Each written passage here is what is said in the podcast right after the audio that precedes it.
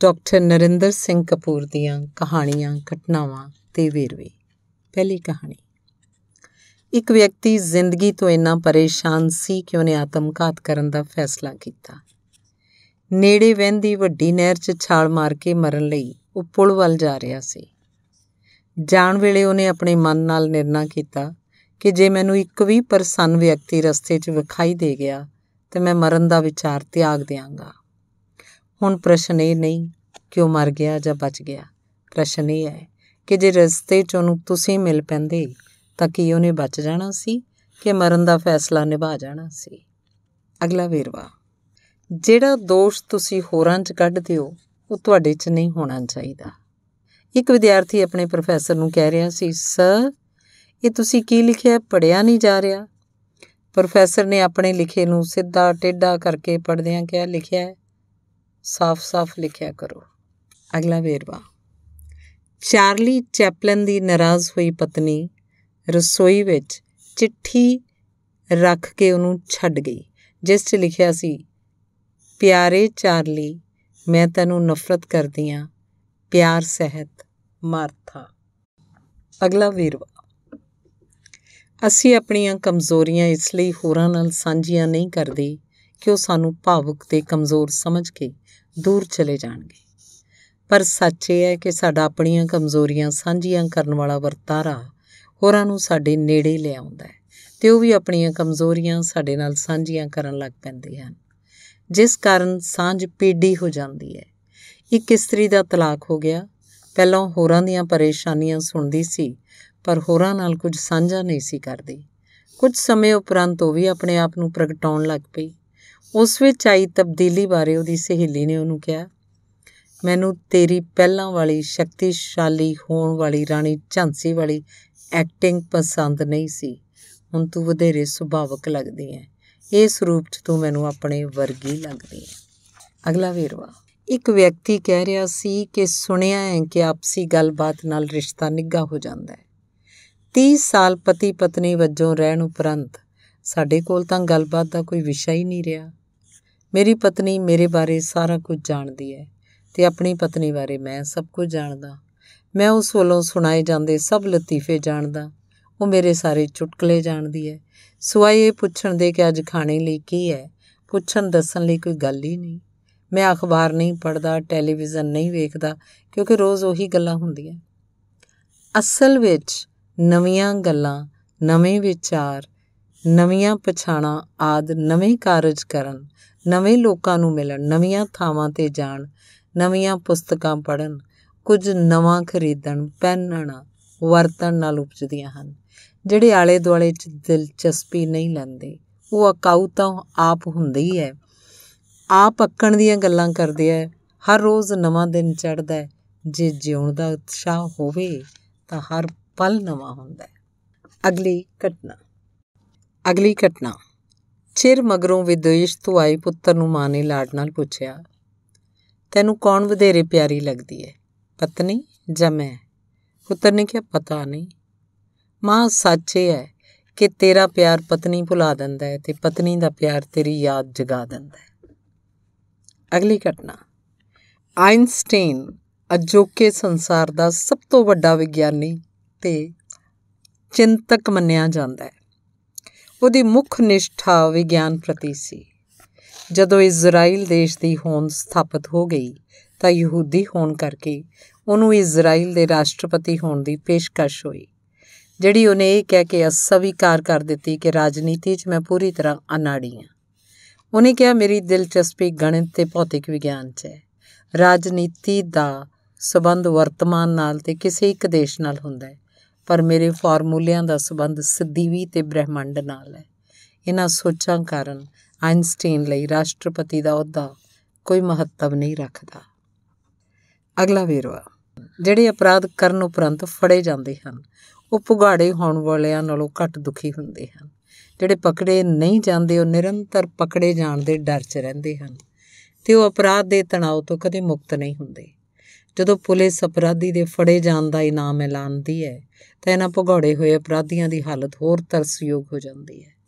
ਇਹਨਾਂ ਨੂੰ ਨੀਂਦਰ ਨਹੀਂ ਆਉਂਦੀ, ਇਹ ਰਹਿਣ ਰੁਕਣ ਦੀ ਕਿਸੇ ਥਾਂ ਨੂੰ 2-3 ਦਿਨ ਮਗਰੋਂ ਨਿਰੰਤਰ ਬਦਲਦੇ ਰਹਿੰਦੇ ਐ ਇਹ ਆਪਣਿਆਂ ਤੇ ਹੀ ਸ਼ੱਕ ਕਰਨ ਲੱਗ ਪੈਂਦੇ ਐ ਇਹ ਡਰੇ ਹੋਏ ਵਿਅਕਤੀ ਵਾਂਗ ਜਾਂ ਬੰਦ ਗਲੀ 'ਚ ਘਿਰ ਗਏ ਵਿਅਕਤੀ ਵਾਂਗ ਵਿਹਾਰ ਕਰਦੇ ਐ ਜਿਸ ਉਦੇਸ਼ ਲਈ ਇਹਨਾਂ ਨੇ ਅਪਰਾਧ ਕੀਤਾ ਹੁੰਦਾ ਹੈ, ਉਸ ਵਿੱਚੋਂ ਵੀ ਕਿਆਸੀ ਹੋਈ ਤਸੱਲੀ ਨਹੀਂ ਮਿਲਦੀ।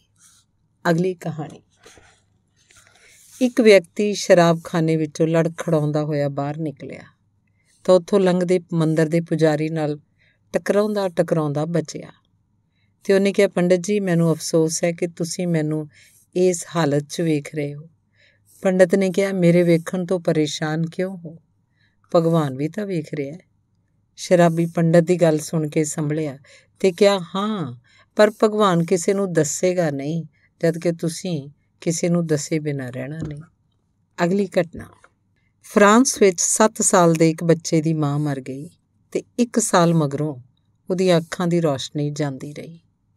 ਉਹਦੀ ਨਜ਼ਰ ਮੁੜ ਸਥਾਪਿਤ ਕਰਨ 'ਚ 8 ਸਾਲ ਲੱਗੇ। ਇਸ ਅਰਸੇ ਦੌਰਾਨ ਇੱਕ ਦਿਆਲੂ ਔਰਤ ਨੇ ਉਸ ਬੱਚੇ ਦੀ ਨਿਰੰਤਰ ਦੇਖਭਾਲ ਕੀਤੀ। ਮਗਰੋਂ ਇਸ ਬੱਚੇ ਨੇ ਵੱਡੇ ਹੋ ਕੇ ਫਿਲਾਸਫੀ ਦੀਆਂ ਪ੍ਰਸਿੱਧ ਪੁਸਤਕਾਂ ਲਿਖੀਆਂ। ਜਿਸ ਇਸਤਰੀ ਨੇ ਉਹਦੀ ਬਚਪਨ 'ਚ ਦੇਖਭਾਲ ਕੀਤੀ, ਉਸ ਬਾਰੇ ਉਹਨੇ ਲਿਖਿਆ ਉਹ 8 ਸਾਲ ਦਾ ਸਮਾਂ ਮੇਰੇ ਚੇਤਿਆਂ ਵਿੱਚ ਬੜੀਆਂ ਸੁਖਾਵੀਆਂ ਯਾਦਾਂ ਵਾਲਾ ਹੈ। ਮੈਂ ਉਸ ਨਾਲ ਬੜੀਆਂ ਗੱਲਾਂ ਕੀਤੀਆਂ। ਉਹਨੂੰ ਮੇਰੀਆਂ ਸੈਂਕੜੇ ਗੱਲਾਂ ਯਾਦ ਸਨ। ਮੈਨੂੰ ਉਸ ਵੱਲੋਂ ਯਾਦ ਰੱਖੀਆਂ ਗੱਲਾਂ ਤੋਂ ਅਹਿਸਾਸ ਹੋਇਆ ਕਿ ਜੇ ਉਹਨੂੰ ਮੇਰੀਆਂ ਗੱਲਾਂ ਯਾਦ ਸਨ, ਤਾਂ ਜ਼ਰੂਰ ਇਹ ਯਾਦ ਰੱਖਣ ਯੋਗ ਹੋਣਗੀਆਂ। ਇਸ ਅਹਿਸਾਸ ਨੇ ਮੈਨੂੰ ਲਿਖਣ ਲਈ ਪ੍ਰੇਰਿਆ। ਉਹਦਾ ਪਿਆਰ ਮੇਰੀ ਪ੍ਰੇਰਣਾ ਬਣਿਆ। ਜਦੋਂ ਵੀ ਕੋਈ ਪ੍ਰਸਿੱਧ ਹੁੰਦਾ ਹੈ, ਤਾਂ ਉਹਦੇ ਪਿੱਛੇ ਕੋਈ ਸ਼ਕਤੀ, ਪ੍ਰੇਰਣਾ, ਸਰੋਤ ਹੁੰਦੀ ਹੈ। ਪਰ ਪ੍ਰਸਿੱਧ ਉਹ ਆਪਣੀ ਮਿਹਨਤ ਨਾਲ ਹੁੰਦਾ ਹੈ। ਅਗਲੀ ਘਟਨਾ।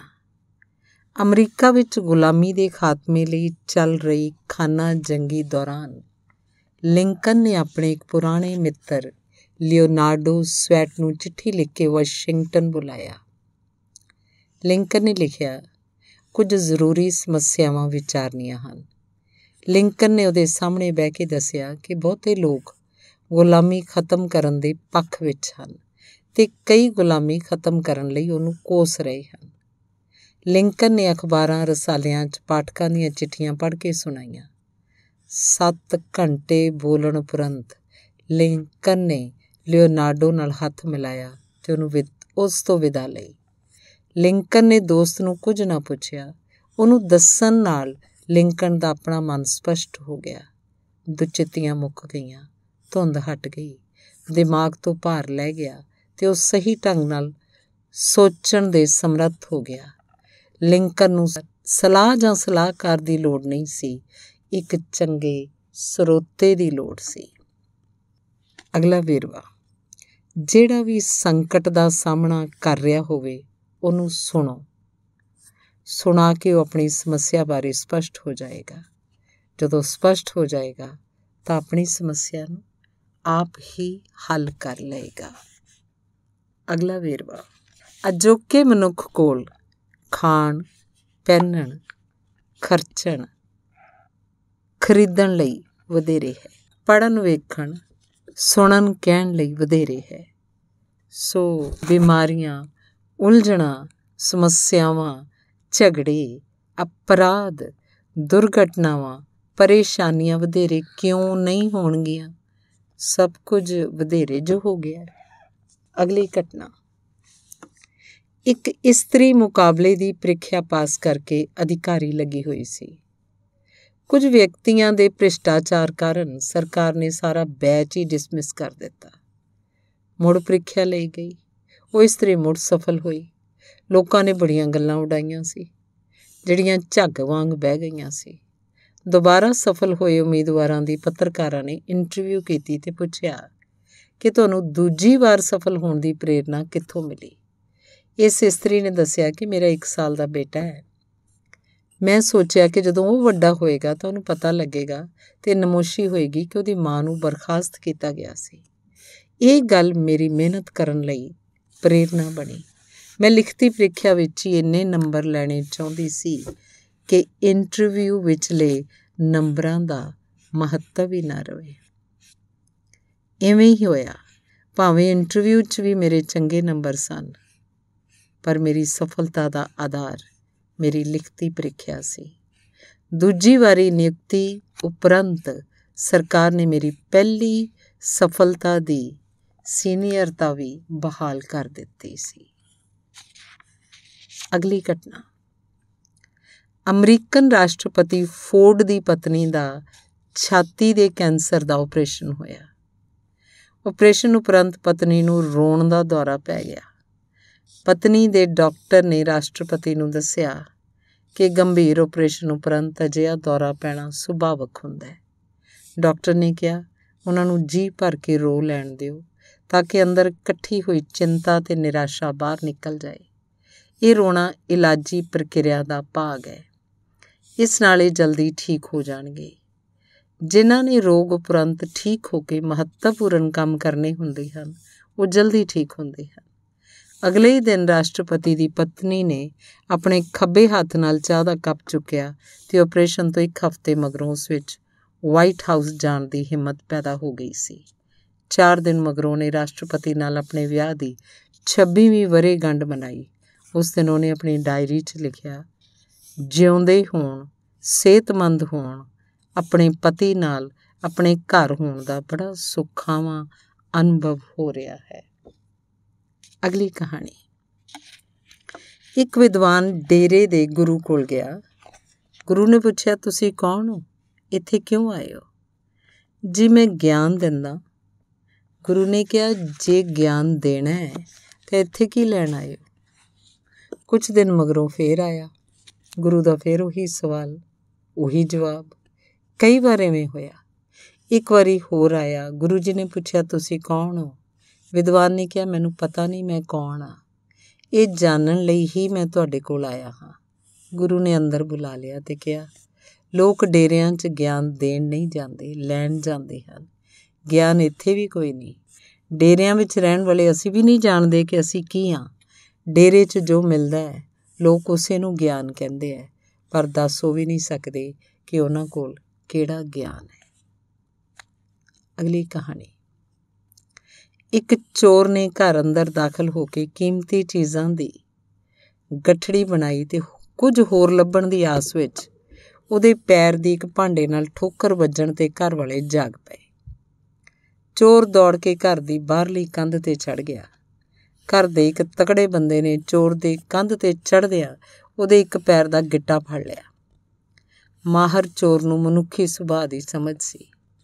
ਗਿੱਟਾ ਫੜੇ ਜਾਣ ਤੇ ਚੋਰ ਨੇ ਦਰਦ ਭਰੀ ਆਵਾਜ਼ 'ਚ ਕਿਹਾ, ਵੇਖੀ ਯਾਰ, ਗਿੱਟੇ ਤੇ ਫੋੜਾ ਹੈ।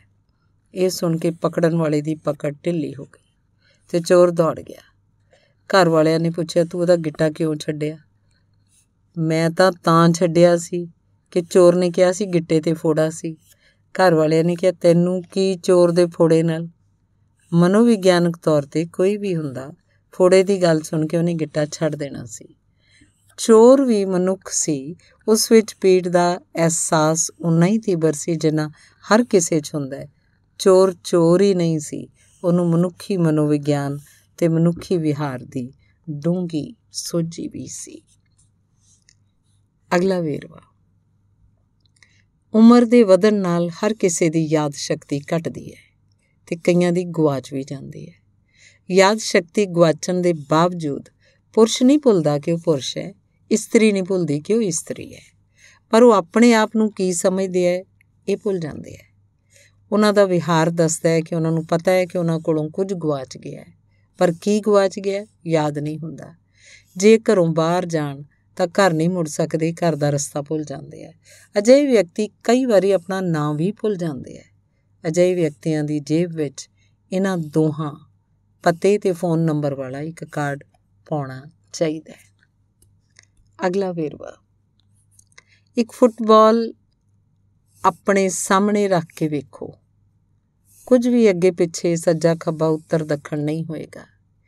ਇਹ ਗੁੰਮਰਾਹ ਕਰਨ ਲਈ ਵਾਸਤੂ ਦੇ ਘੜੇ ਨਿਯਮ ਹਨ। ਸਾਡਾ ਸੂਰਜ ਡੁੱਬ ਰਿਹਾ ਹੁੰਦਾ ਹੈ, ਅਮਰੀਕਾ ਦਾ ਚੜ ਰਿਹਾ ਹੁੰਦਾ ਹੈ, ਸੂਰਜ ਦਾ ਡੁੱਬਣਾ ਚੜਨਾ ਵੀ ਮਨ ਘੜਤ ਹੈ। ਧੰਨਵਾਦ।